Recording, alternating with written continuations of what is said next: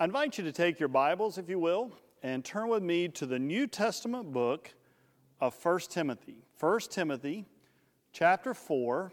We'll begin at verse 10. This is Paul writing to his apprentice Timothy. 1 Timothy chapter 4, beginning at verse 6. If you put these instructions before the brothers and sisters, you will be a good servant of Christ Jesus, nourished on the words of the faith and of the sound teaching that you have followed. Have nothing to do with profane myths and old wives' tales. Train yourself in godliness. For while physical training is of some value, godliness is valuable in every way holding promise for both the present life and the life to come. The saying is sure and of worthy of full acceptance. For to this end we toil and struggle, because we have our hope set on the living God, who is the Savior of all people, especially of those who believe. Let us pray. Almighty God, we give you thanks for your holy word and for this privilege of studying it together. And now, as I stand before these, your people, I pray that this would be your message and not my own. Through the name of Jesus Christ. Amen. Rhythms are such an important part of our life. We get into routines, we get into habits. Rhythms.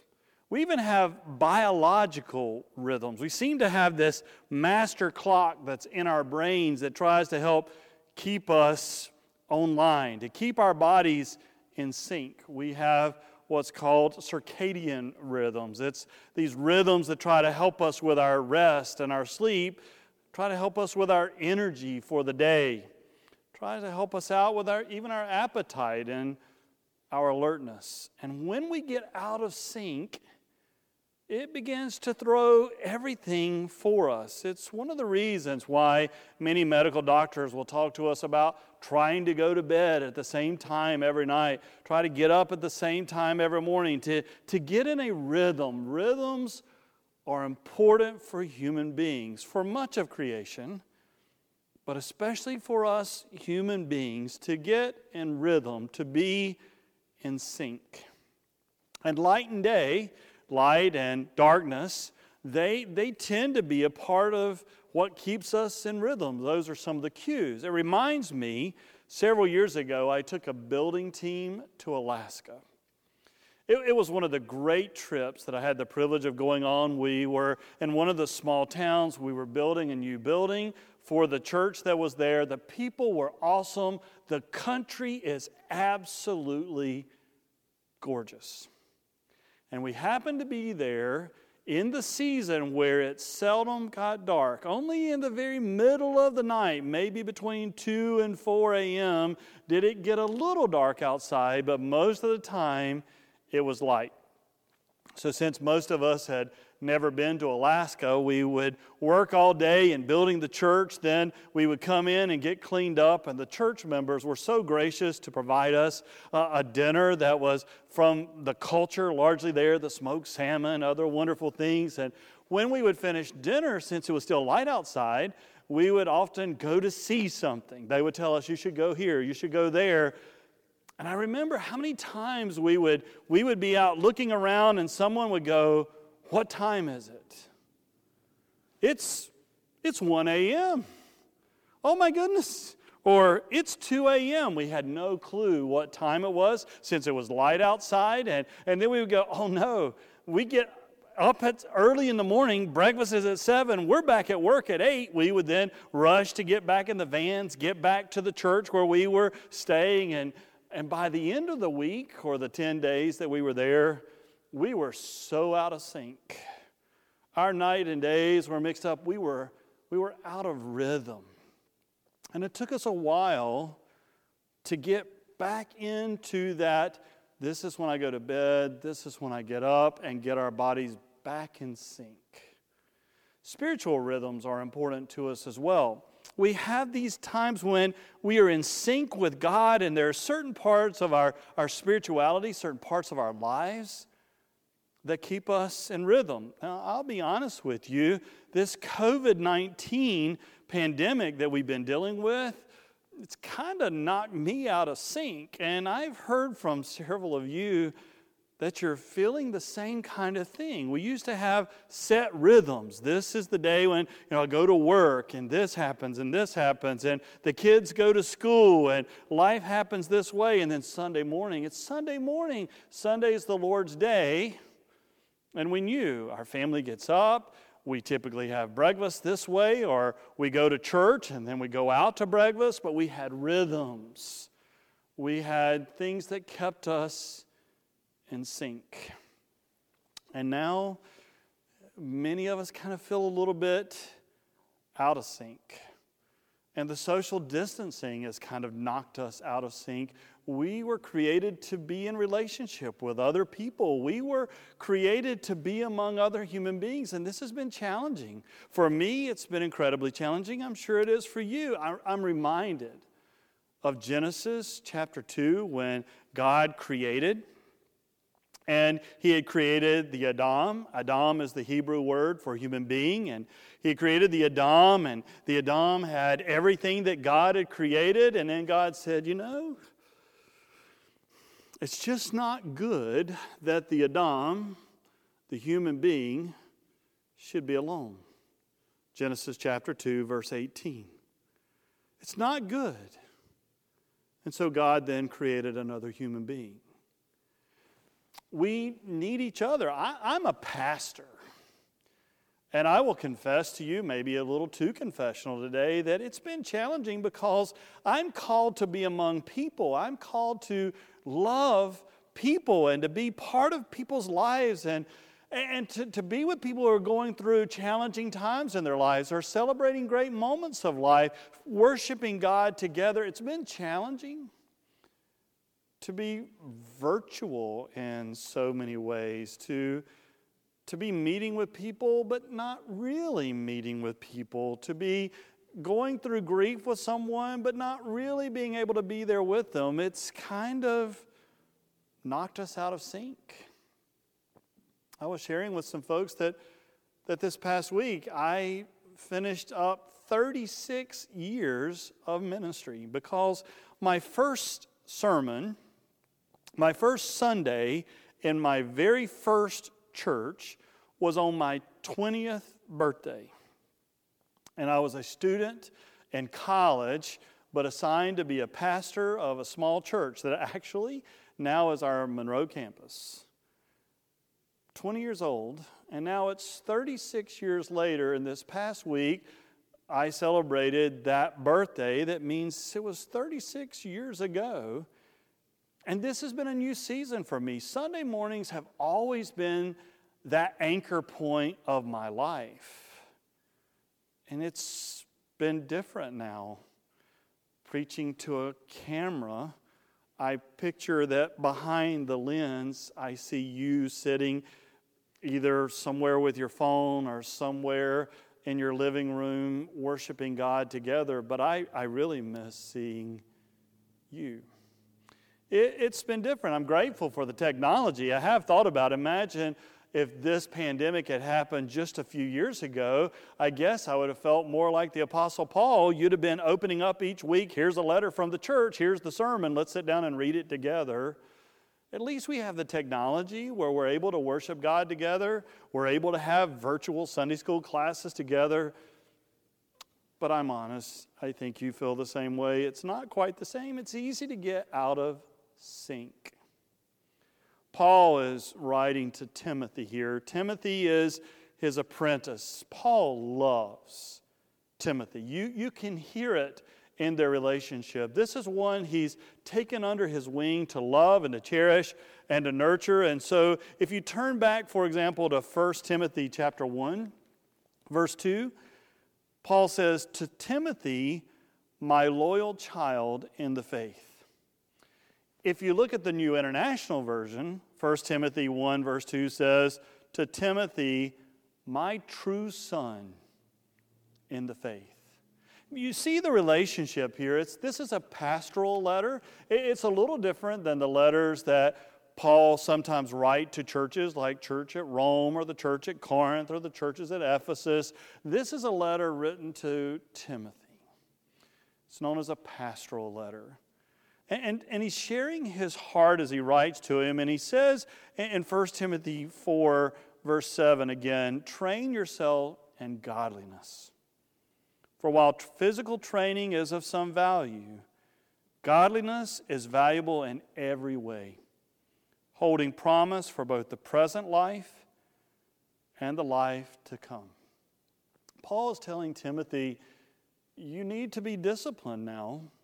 You need to train. You need to exercise. You need to be growing in your godliness. You need to get a rhythm. You need to get a regular part of your life. You need to get a discipline in your life to where you are working constantly toward godliness. It's Eugene Peterson paraphrases this. He he writes in the message, which the message again is a paraphrase. It's taking what the scripture said. It's not exactly a translation, but it's a rewording. So Eugene Peterson rewords the scripture this way. He says, Stay clear of silly stories that get dressed up as a religion. Exercise daily in God. No spiritual flabbiness, please. Workouts in the gymnasium are useful. But a disciplined life in God is far more so, making you fit both today and forever. You can count on this. Take it to heart. The point is, an intimate spiritual life with God, it doesn't just happen. It's one of the reasons in our mission statement in our church, one of the tenets is that, that we will intentionally grow in faith. It doesn't just happen. We have to work at it. We have to be disciplined at it. We have to, to set aside that time. We, we need to make sure we're intentionally working on our relationship. And, and part of the challenge of the time that we're in right now, it is so easy to get out of sync. I can pull up the worship service anytime, which I think is great. But if I'm not careful, I get out of sync. Oh, what time it is? It is 2 a.m. I had no clue. We're, we're out of our normal rhythm. And our relationship with God, it, it takes intentionality just like any relationship because what we're doing with God is a relationship. Sometimes I get together with couples and do premarital work. Several of the weddings I had scheduled for this year are now occurring next year but I'm still working with some couples in different ways. And one of the things when I'm preparing a couple for their wedding is I talk to them. There's one commitment that I want you to make to me. I want you to promise me one thing. They always kind of hold out waiting to see what it is. And, and then I said, you know, the, the commitment I want you to make is that you will always date. You'll always date. And what's interesting is premarital couples, they love that idea. Oh, we'll always do that. We'll date. That sounds like a great idea. We plan that time now. Well, most people, before they get married, are dating. The challenge is, is that once we kind of get moving in life, that intentionality can kind of get set to the side. And we don't maybe spend the time, that intentional time, on the relationship.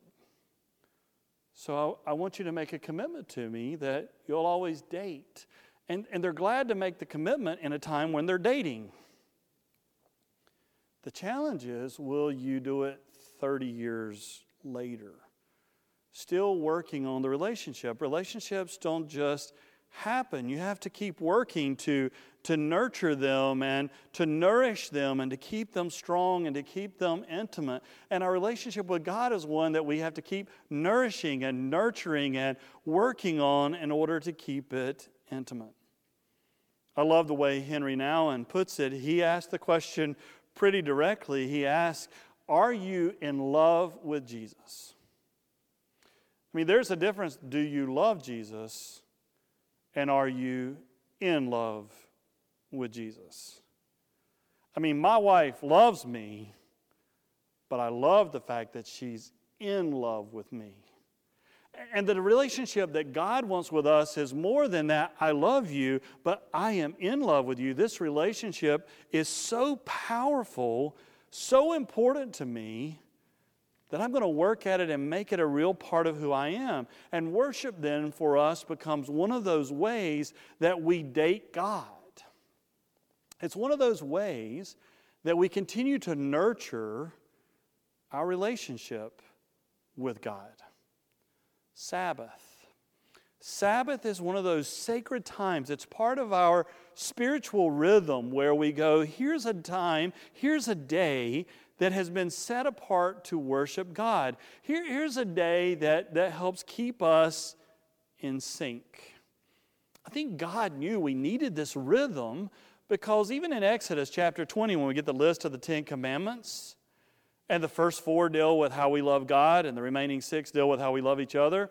One of the commandments of how we love God is keeping the Sabbath holy. He says in Exodus chapter 20, verse 8, Remember the Sabbath day and keep it holy. Six days you shall labor and do all your work, but the seventh day is a Sabbath to the Lord your God. It's a time that's set apart for us to be in relationship with God, to, to spend that intimate, nourishing, nurturing time with God that keeps the relationship real. And Jesus gives us a continued example of that.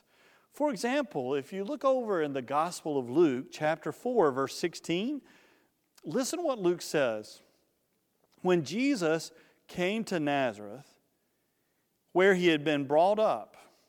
He went to the synagogue on the Sabbath day, as was his custom.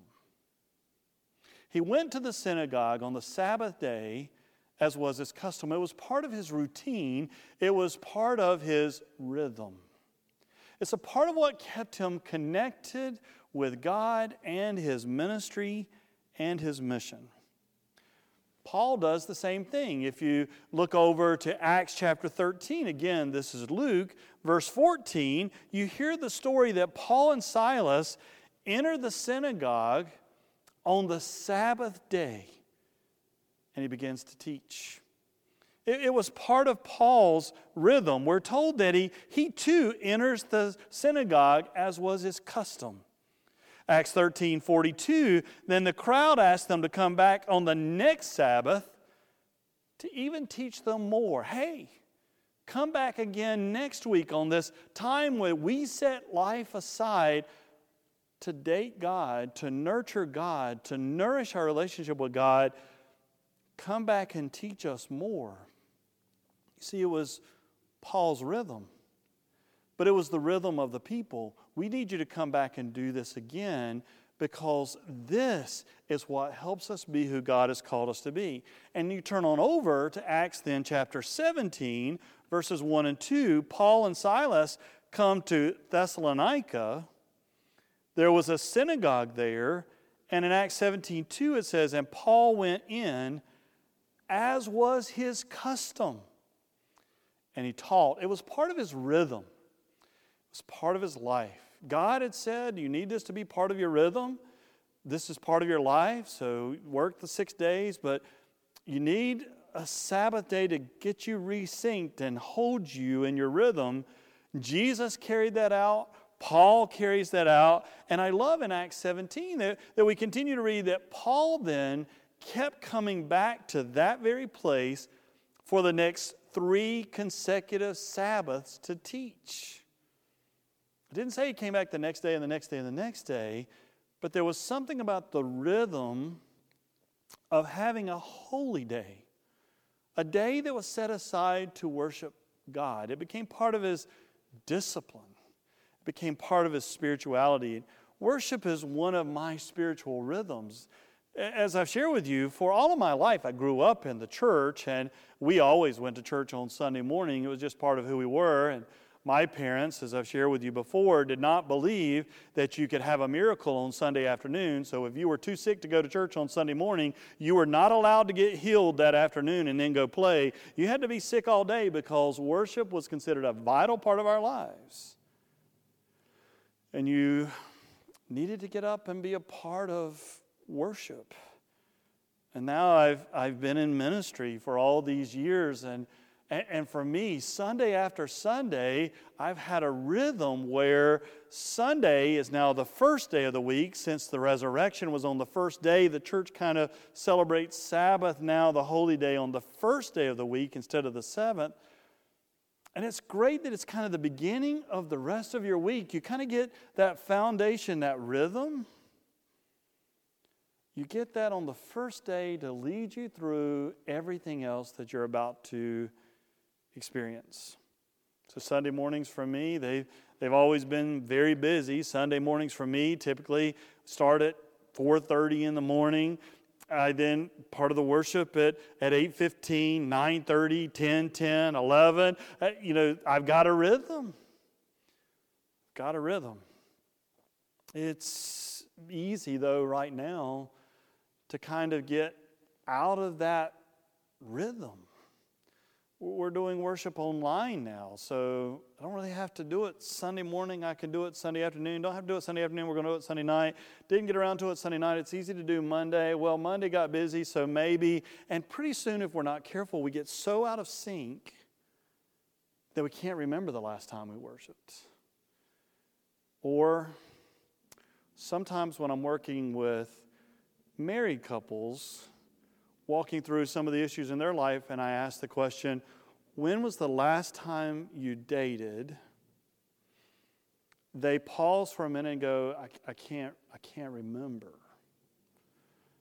And it's easy for us in our spiritual lives to get there too. When was the last time you dated God that you, you spent time with God, nourishing the relationship with God, growing your intimacy with God?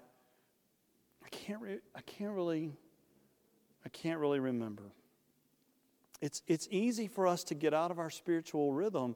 Paul said, Timothy, you, you're going to have to discipline yourself. You're going to have to train. You're going to have to exercise. This is going to have to be a priority for you. It doesn't just happen. Our staff team has been reading together this wonderful book by Henry Nouwen. I recommend it to you. It's called In the Name of Jesus. It's a small little book, it's easy to read. One of the things, though, that Nouwen, who was a Dutch Catholic priest who then ends up doing ministry among those with special needs, it's powerful. But he, he had this line in the story in the book that, I mean, it, it, it really hit me. Maybe it will you. He says, So I woke up one day with the realization that I was living in a very dark place and that the term burnout was a convenient psychological translation for a spiritual death. So I woke up one day with the realization that I was living in a very dark place and that the term burnout was a convenient psychological translation for a spiritual death. It calls me to pause and look at my rhythms. Am I allowing myself to drift in my relationship with God that what I may be feeling as burnout might actually be spiritual death? And I invite you to look at your rhythms, your spiritual rhythms and see if you're training, as Paul says to Timothy, is if you're exercising, if you're working, being diligent about your relationship with God, or, or have you watched it drift and you're calling it all kinds of things from stress to burnout to whatever it might be, but at the heart of it, it might be what is my relationship with Jesus Christ? What is my relationship with God? And am I actually experiencing that I'm dying spiritually? Well, that can be turned around. And, and there is an antidote for it. For example, later Paul will say to Timothy in 2 Timothy chapter 2 verse 15, "Do your best to present yourself to God as one approved by him, a worker who has no need to be ashamed, but who rightly explains the word of truth. I, I will confess to you, even as your pastor, that during this COVID pandemic, it has been very easy for me to get out of spiritual sync.